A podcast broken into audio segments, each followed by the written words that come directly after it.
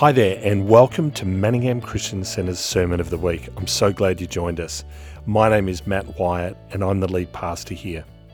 My prayer for you is that as you listen, you encounter God and find this message practically helpful. It would mean a lot to us if you were able to rate and subscribe. This not only lets us know how we can serve you better, but also spreads the message to those who need to hear it. Hey, thanks so much again, and I look forward to catching up with you later. Bye.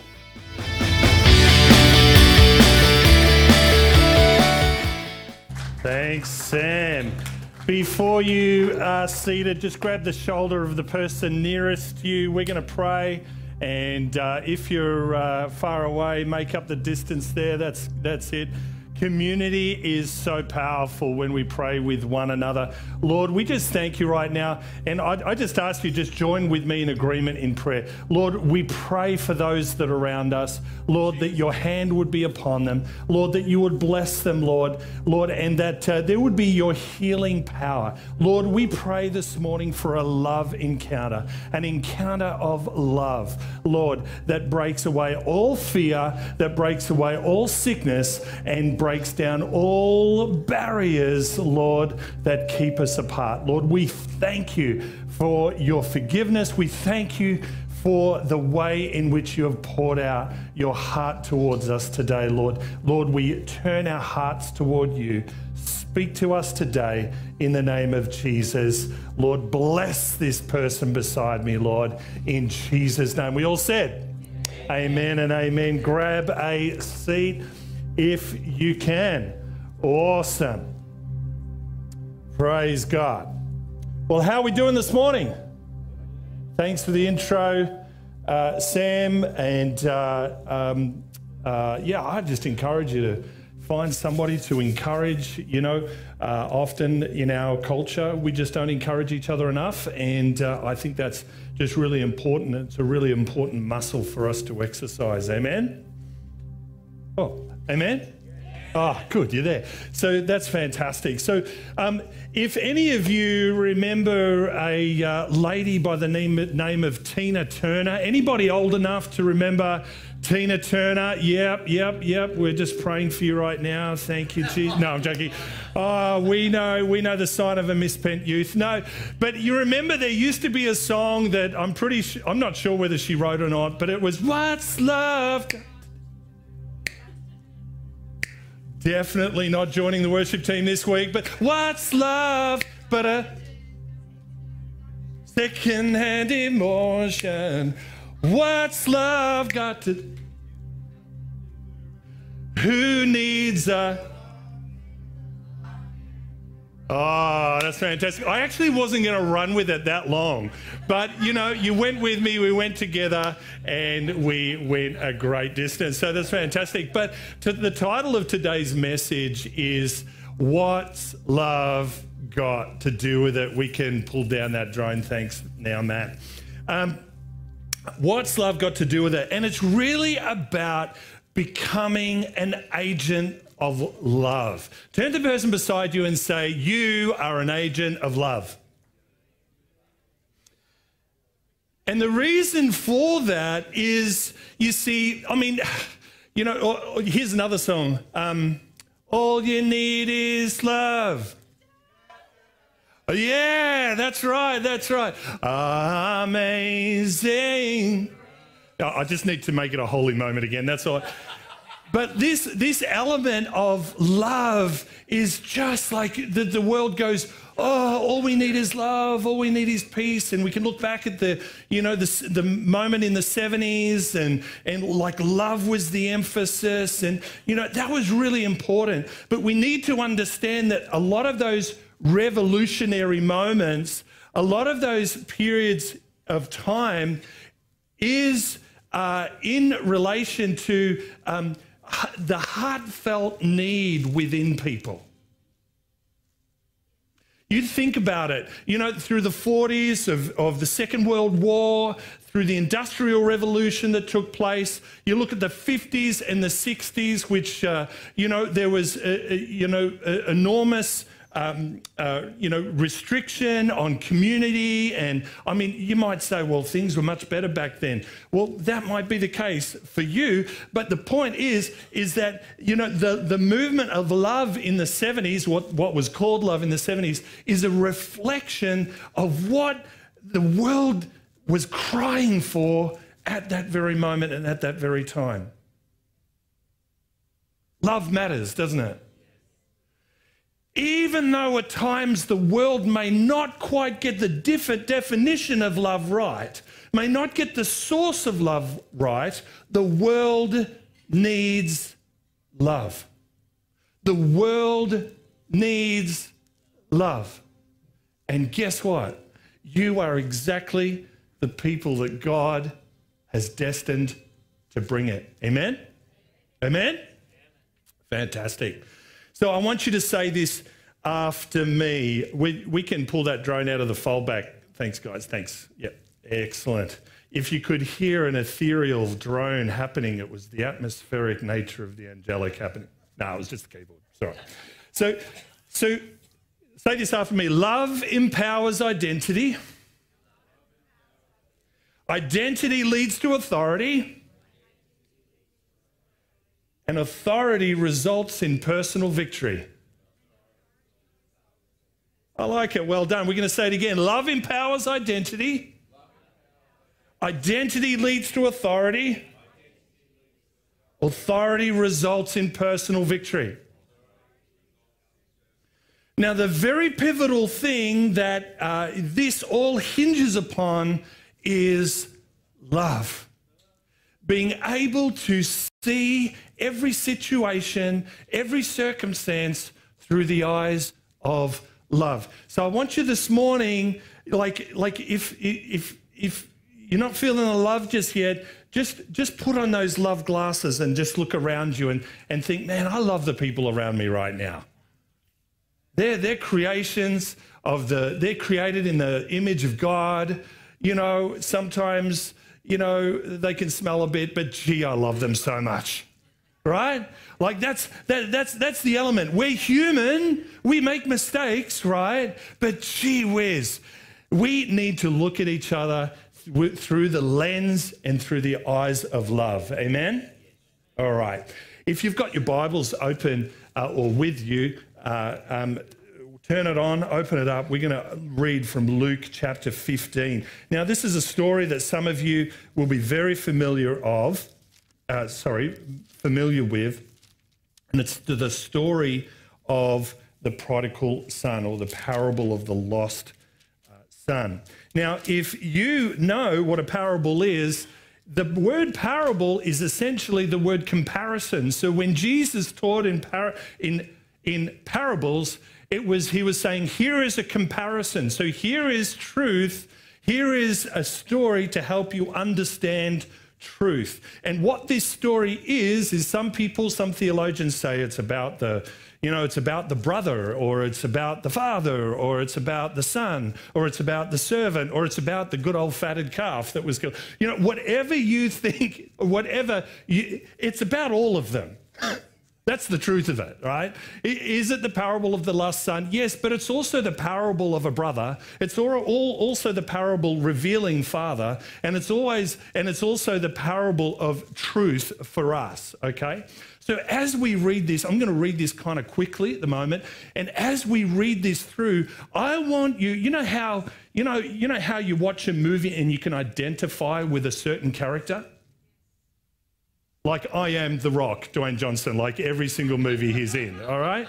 Like I identify with him, you know, we've got a similar physique, similar looks, you know, all of that, right? I didn't, no, I'm joking. Um, I wish.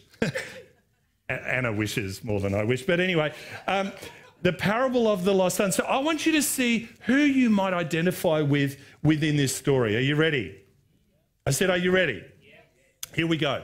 Then he said, verse 11, then he said, so did I say Luke 15? Luke 15, verse 11. Then he said, A certain man had two sons, and the younger of them said to his father, Father, give me the portion of goods that falls to me. So he divided to them his livelihood. And not many, so, so he, being the father, divided to him his entire livelihood, his inheritance, everything that was due to him. Okay? And not many, after, not many days after, the younger son gathered all together, journeyed to a far country, and there wasted his possessions with prodigal living. In other words, living that was contrary to his father's plan for his life that was going to be good. Okay? So prodigal living is, is living in contrary to his design. Prodigal living is living self design, self made, selfish perspectives and outworking that. Okay? So prodigal living. Verse 14. But when he had spent all, did he have anything left? That must have been quite a fair bit. All right? That's what we have to understand. Having spent all, we don't know how long it took him, but the point is he spent it all. All right? There arose a severe famine in the land, and he began to be in want. Then he went and joined himself to a citizen of that country, and he sent him into his fields to feed swine. It's interesting, isn't it? Because often we don't uh, think of the parable of the lost son from the point that that son joined himself to a citizen of a foreign land. So joined himself, it said the word says, joined himself to a citizen of a foreign land. So in other words, he should have been in his father's care with father growing and developing and grow, you know doing all that he could to teach him how to be not to be how to be a great son but how to be a great father himself but instead prodigal son goes away spends it all on prodigal living and and then he finds himself in one, and suddenly he is joined together with somebody who was not part of the design. You have to understand that, that the world is in pain and they're crying out for love because they're not living part of their the Father's plan. The, often the most painful points in the areas of your life is often, I'm not saying it's originated from the Father, but it's originated from this area of where we, where we make selfish choices. I'm saying not everyone, but we make selfish choices and, and it brings pain and it's not part of the Father's plan and design for our life. Now, we spoke about last week. Who was here last week? Remember last week? Abiding in the vine, being grafted. There was a lot of cutting away of the graft to come into the vine, all right? So sometimes the Lord may lead us through a painful time in order to shape us so that we can fit better in. The Bible says um, we're all living stones fitted together in the house of God. So uniquely shaped. And sometimes, you know, I've never had a chip on my shoulder. I've never had a bad attitude. Liar, liar, pants on fire. Of course I've had it, but so have you. All right? And so there comes time of where, where the Holy Spirit comes along and says, hey, we need, to, we need to shape that a little bit so that you can fit in better. And it's not about control, it's all about design. Because when you are connected to Father rather than a citizen of a foreign land being in the world, being the enemy, the spirit of this world is what the, the, um, the Bible describes it as. When you are joined there, you end up feeding swine. You end up being in want. You end up doing something that, to be honest, I enjoy a good pork sausage. I, I enjoy a good, you know, my father in law makes a, an amazing pork rib.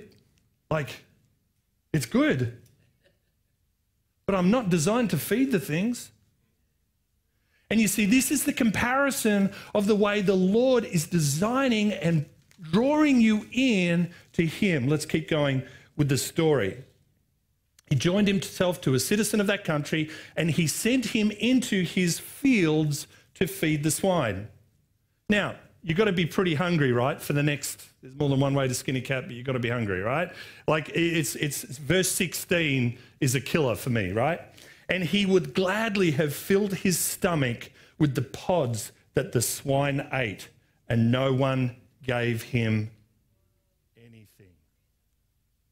No one gave him anything. He would have gladly, he wasn't even eating the pigs. He was wanting to eat what the pigs eat. no good, huh? Verse 17. But when he came to himself, when he came to himself, it almost infers that in there he was not he was not himself. It was almost like, hold on a second. What the heck, man? Why am I doing this? Who am I? I'm not this person who is joined to the world. I'm not this person who is joined to that ugliness. I'm this person. I came to himself. And he said, how many of my father's hired servants have bread enough to, and to spare? And I perish with hunger. I will arise and go to my father, and I will say to him, Father, I have sinned against heaven and before you, and I am no longer worthy to be called your son. Make me like one of your hired servants. And he arose and came to his father. But when he was still a great way off, his father saw him and had compassion and ran and fell on his neck, ouch, and kissed him. And the son said to him, Father, I have sinned against heaven and in your sight, and I am no longer worthy to be called your son. But the father said to his servants, Bring out the best robe and put it on him. Put a ring on his hand and sandals on his feet. And bring the fatted calf here and kill it. And let us eat and be merry. For this my son was dead and is alive again. He was lost and is found, and they began to be merry. Now his older son was in the field, and as he came and drew near to the house, he heard music and dancing. So he called to one of the servants and asked what these things meant. And he said to him, He didn't even get an invite, like, hello. I'd be a bit dark if I came home. What's, what's the go? Right? And he came and drew near to his house, and he heard music and dancing. Uh, verse 26 So he called one of the servants and asked what these things meant. And he said to him, Your brother has come. And because he's received him safe and sound, your father has killed the fatted calf. But he was angry and would not go in. Therefore, his father came out to him and pleaded with him. So he answered and said to his father, Lo, these many years I've been serving. Everybody say serving. serving you. I never transgressed your commandment at any time, and yet you never gave me even a young goat. Now we have to understand a fatted calf is up here, like in the marble meat level, right? A young goat, well, you've got to stew the thing for it to taste good. Now, my mother in law makes a mean goat, all right? Well, she doesn't make goat, she cooks it, right? Make me a young goat that I might that, that I might make merry with my friends. Verse 30. But as soon as this son of yours came, who has devoured your livelihood with harlots, you killed the fatted calf for him. Notice when you're hurt, you tend to overemphasize things. Right? Like, like the, the lost son the first son didn't destroy the father's livelihood, he only destroyed his own. But then the brother, who's got a little bit of jealousy problem here, and he came and, and said, He's destroyed all of your livelihood. But I love the father's response, even that. Verse 31 And he said to him, Son, you are always with me, and all that I have is yours. It was right that we should make merry and be glad. For your brother was dead and is alive again, and was lost and is found. So, who do you identify with most? Could it be the, son, as in the lost son, the first son, son number one? You might say, Yeah, look, that was me. Or you might say, That is me, and I'm coming back. Or I'm, I'm looking to come back. Or, or I'm searching. Or I'm, I'm on my journey somewhere. But I know that where I am isn't where I was designed to be. You might be, in fact, the servant that was told to go and get the fatted calf. It's the servant is, yes, sir. How, how do you want me to bring it? And that might be your approach to God. That actually might be your approach to Him. It's just like, Lord, do you want me to do this? Yes, I will. And you go and do it. You actually might identify yourself as even somebody who's more like the older brother. Or we're assuming the older brother. Brother number two.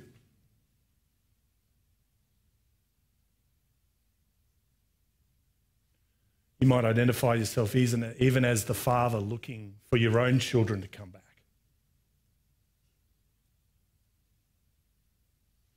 Quite frankly, I think I think I can almost I can almost identify with all of the aspects because sometimes all I want to do is what God tells me to do without having any responsibility. Sometimes all I want to do is reject God and, and run away and just do my own thing. Sometimes I feel like I feel like the second brother and, and the second brother says, What about me? It isn't fair. I've had enough. Now I want my. Can't you see? I want to live. But you just killed the fatted calf for him. Whatever, right? There is those moments of where we can we, we, we, we can either be any of those people, but we have to understand something. Is that how both of those sons saw themselves was not how father saw them. You see, father saw both of them through the eyes of love. You see, the first son went away, lost it all, joined himself to the world, came, came, came to his senses, came to himself, and came back. And he didn't come back shooting for the stars. He came back saying, I'm not worthy to be considered your son, but please just employ me as a servant. Let me tell you something. There's a lot less responsibility as a servant.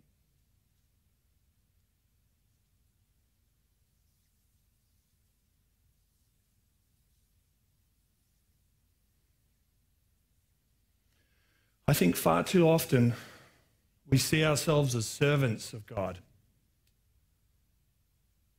when we should be seeing each other as sons and daughters. We should be seeing ourselves as sons and daughters. You see, the father didn't hesitate. The father actually chased after the son long before the son had that inspirational moment to say, Let me be a servant. I'm not worthy of being your son. The father didn't hesitate. Quick. Let's celebrate. Put a robe on him. Let's change his identity from being lost into being found. I'll tell you this right now. No matter what my children do, they will never stop being my children. Anyone who's a parent can understand, right? Do you know that when you accept Jesus Christ as your Lord and Savior, Your approach to God and God's approach to you is always let. How do I say this? You are always a son and daughter of His. And I know some people will say, yeah, but, but Matt, you know, you, you, know, what if you grieve the Holy Spirit? I'm not going to get into that theological argument right now. But let me assure you this. If your heart turns, if your face turns towards the Lord at any moment, He will accept you every single time. No matter what your background is, no matter what you've done, He will always accept you in. But you see, He accepts you as a son and a daughter, not just as a servant. Do we serve him? Yes. Yeah, that's part of it. But that is not where we end. And you see, too often we come to God with this religious notion that we're just his humble servant. Humility is powerful. Yes, absolutely. Serving is important. Yes, absolutely. But what most of all God wants us to understand is that we are his sons and his daughters. See, the second brother, all he did was serve. And he didn't realize the father's response to him as a son. What was the father's response? He said, All I have is yours. It always has been. Do you understand that the Lord places all of heaven's resources at our disposal? that we are not meant to live under the world, under the, the oppression of, of the, the spiritual darkness, that we are actually empowered to love. The Bible actually describes that love to love against which there is no law. So it doesn't matter what government is in power, it doesn't matter what restrictions the government places on. Nothing can stop the church of Jesus Christ simply because we are empowered to love. We're empowered to love because we're his sons and daughters. He is the power of us. He is the power that gives us the, the, the, uh, the, the gumption, the decision, the choice, the empowerment in order to live that love out. Amen? So don't see yourself as, as, as, as a lost, you know, see, look, let me start that again. Don't see yourself as a servant only. Begin to see yourself as a son and as a daughter of the Most High and living God.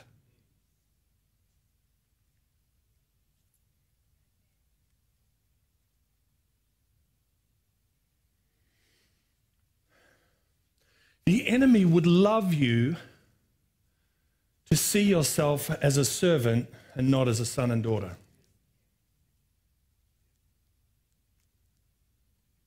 I want you to think about that.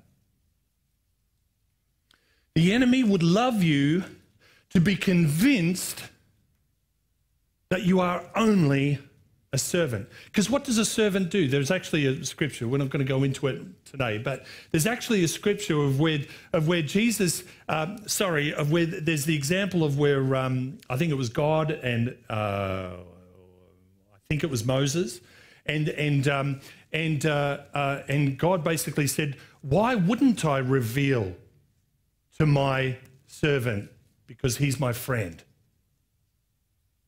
Right? So, the emphasis, what the point that I'm trying to make here is that God approaches us not as a servant, because a servant goes and does what the servant is told within the limited capacity of their role.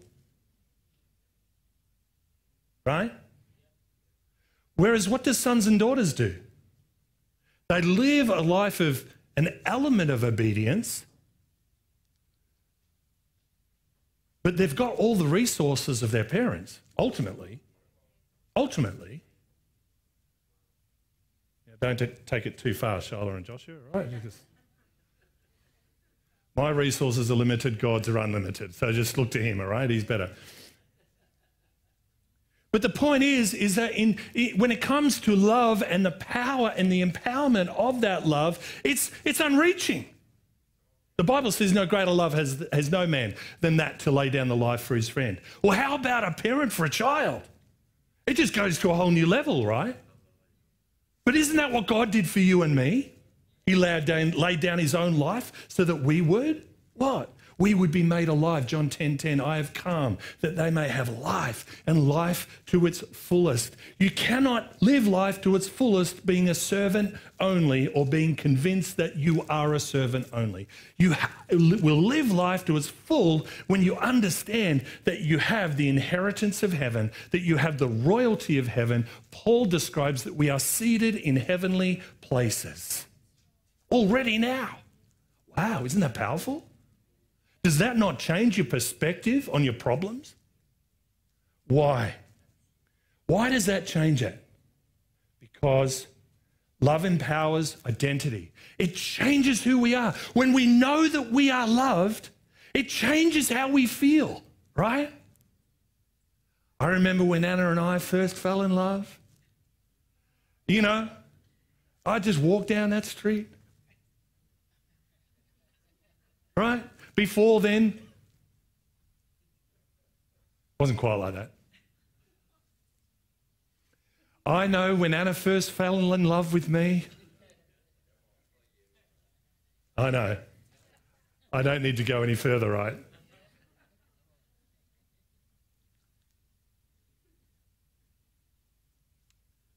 Love empowers identity. It changes who we are. When we know we're loved, you are loved.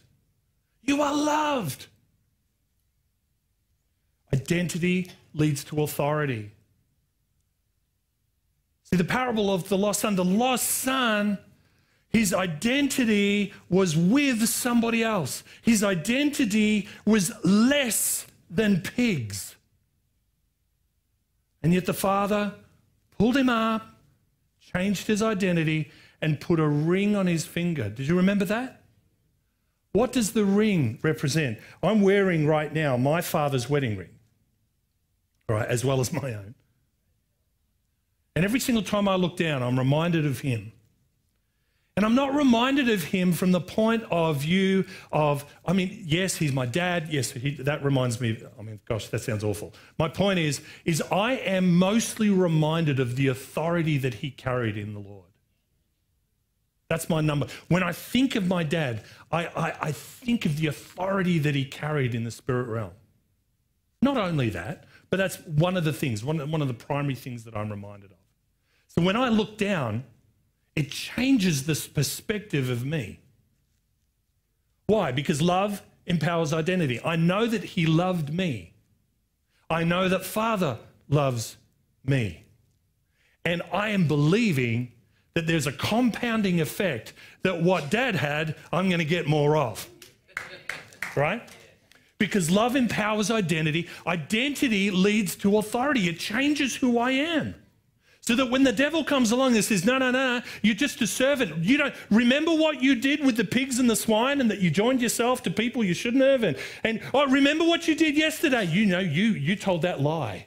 Well, that, that makes you a liar. You stole that pen. That makes you a thief. You said that thing or you thought that thing.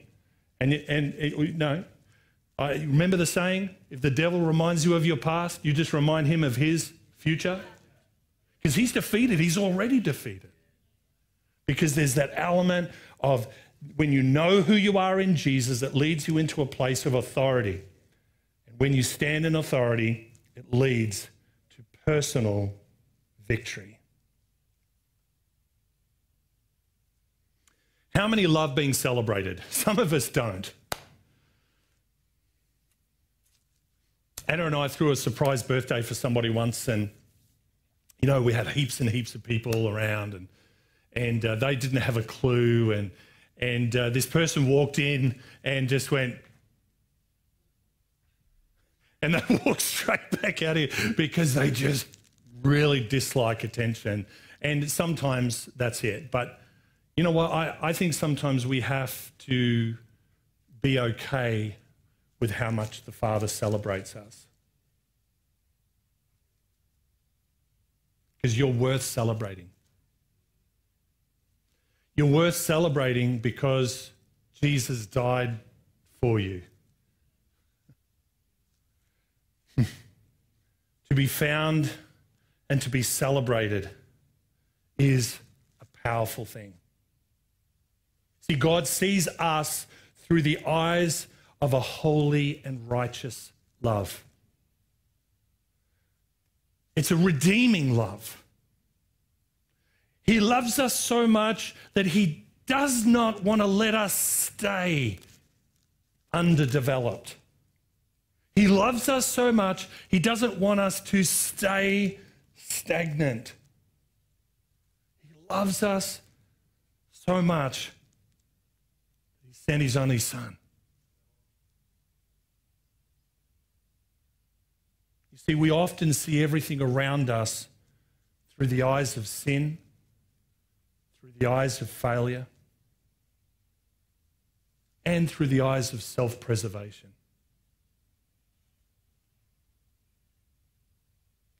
how I see myself, my self perception, how I see myself determines the outcome of my decisions.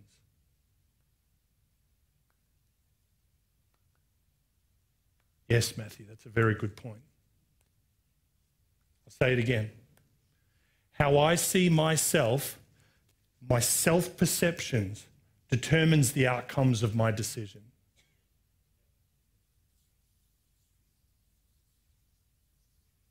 How many know that how we see ourselves? Let me spin that around. How many know that we need to start seeing ourselves as Father sees us?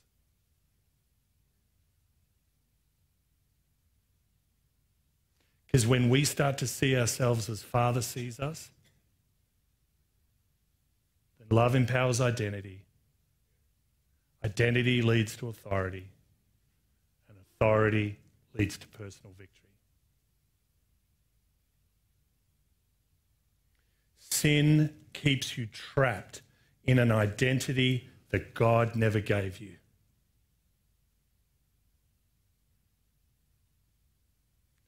In the coming weeks, we're going to talk about that very issue.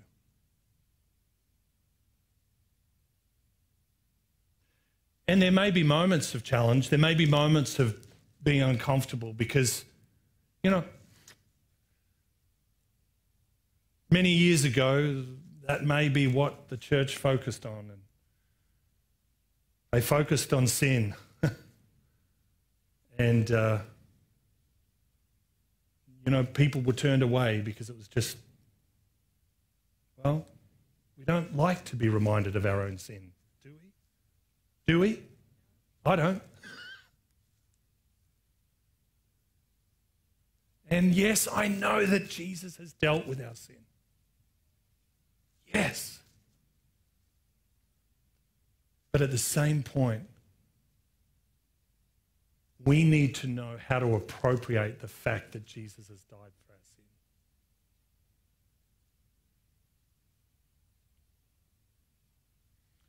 In the coming weeks, I'm going to be talking about how you can be free of those areas, those habitual areas that continue to keep you as opposed to living in personal victory. And friends, it's not a condemning thing. This is a very freeing thing. Romans 8 says that there is now no condemnation to those who are in Christ Jesus. No condemnation. That means if I give my heart to Jesus, no matter it, literally within that instant, within that moment, I've accepted that I have fallen short of God's plan for my life, and that instantly, as soon as I accept Him, I am changed. I am radically changed. I have become a brand new creation. How many know that changing our thinking requires process? How many know that when you think you've done all that you can to grow, there's still more growing left? How many know that the Holy Spirit is so wonderful at teaching us and leading us through that?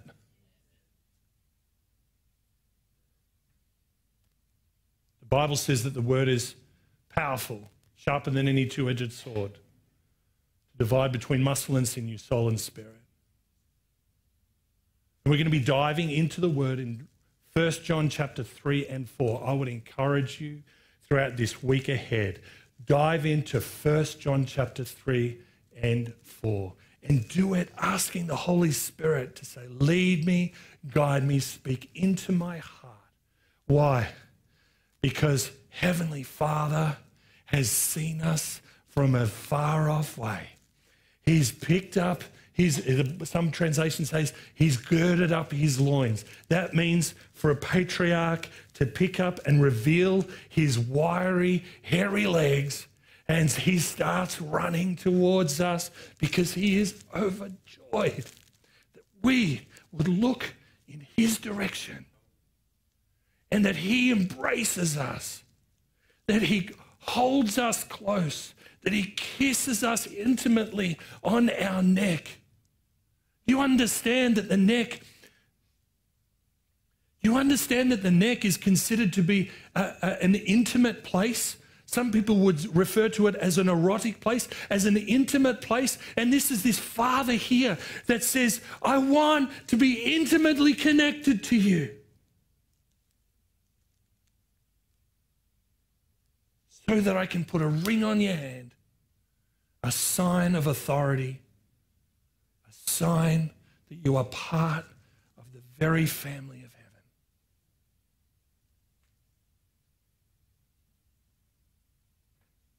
And Then I'm going to celebrate you. You're going to start your journey as a son and a daughter. This may not be the first time that you've heard this message, but I want you to look at it through different eyes. That every single day, let it be the very first thing that crosses your mind and you speak it out loud and you just make that declaration I am a son, I am a daughter of the Most High and living God. Say it until you believe it. Believe it until it changes your decisions. Because love empowers identity. Identity leads to authority. You know who you are. And authority leads to personal victory. I'm going to invite you to stand. We're going to pray.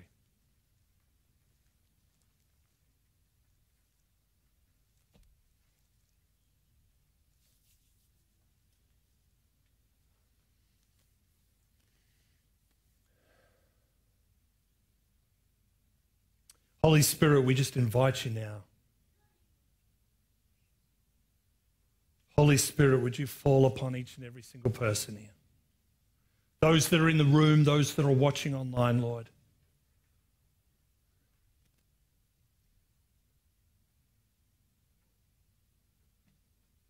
Holy Spirit, just flow. We give you permission to move upon our hearts, to move in our lives. Speak to us through your word. And Lord, for every single person that feels like they're the lost son, they're a, a lost daughter.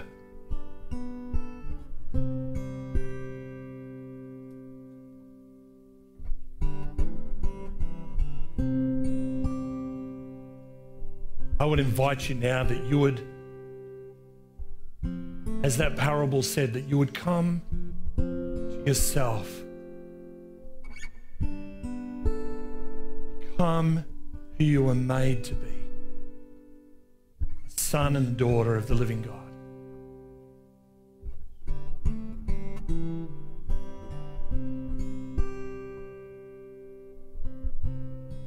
Because the Father sees you from a distance. He's never stopped looking out for you.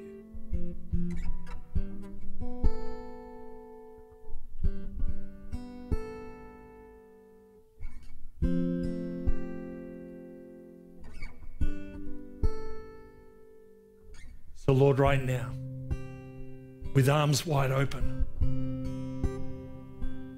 Fall into the embrace with you.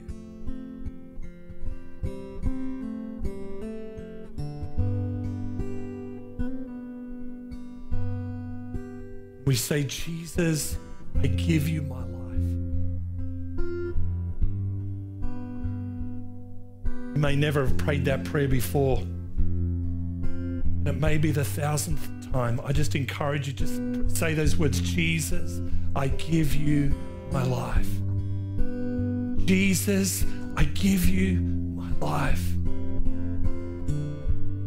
Father, I give you my world.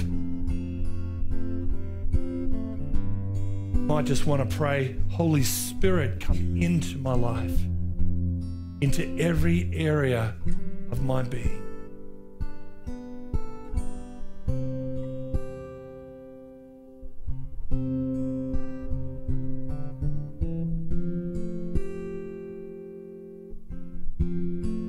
Now, Jesus, I just thank you for your presence. I thank you for the power of who you are.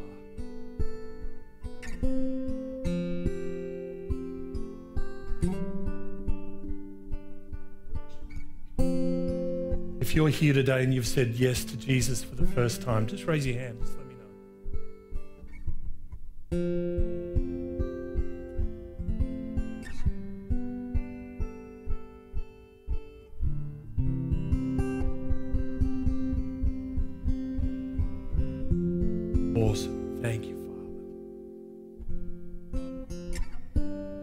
Now, Jesus, in this moment, if there is anybody who's dealing with sickness or pain, Lord, let your love be poured out. Lord, we speak healing into those areas right now in Jesus' name.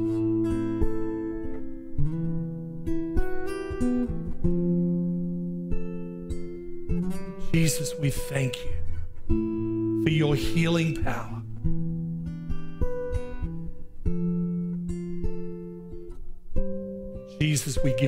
Praise and all glory in Jesus' name.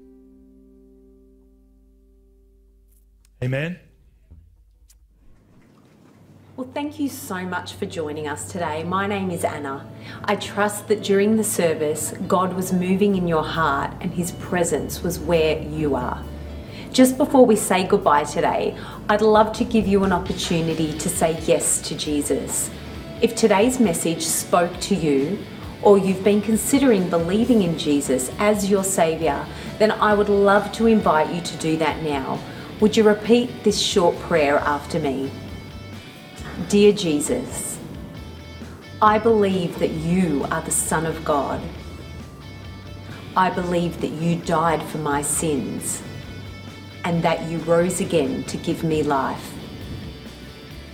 I ask you to forgive my sins and be my Lord and my Saviour.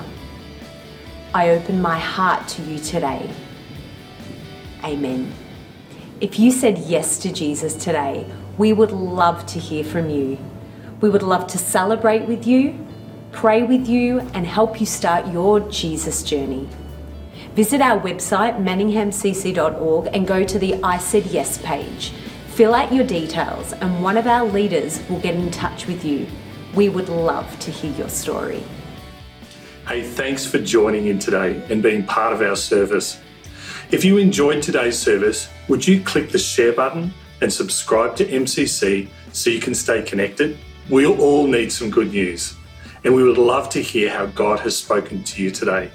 Visit manninghamcc.org and fill out a good news story form today. If you would love to know more how to grow in your relationship with God, then Next Steps provides the path for you. Visit manninghamcc.org to find out more. Thanks for watching. We'll see you next time.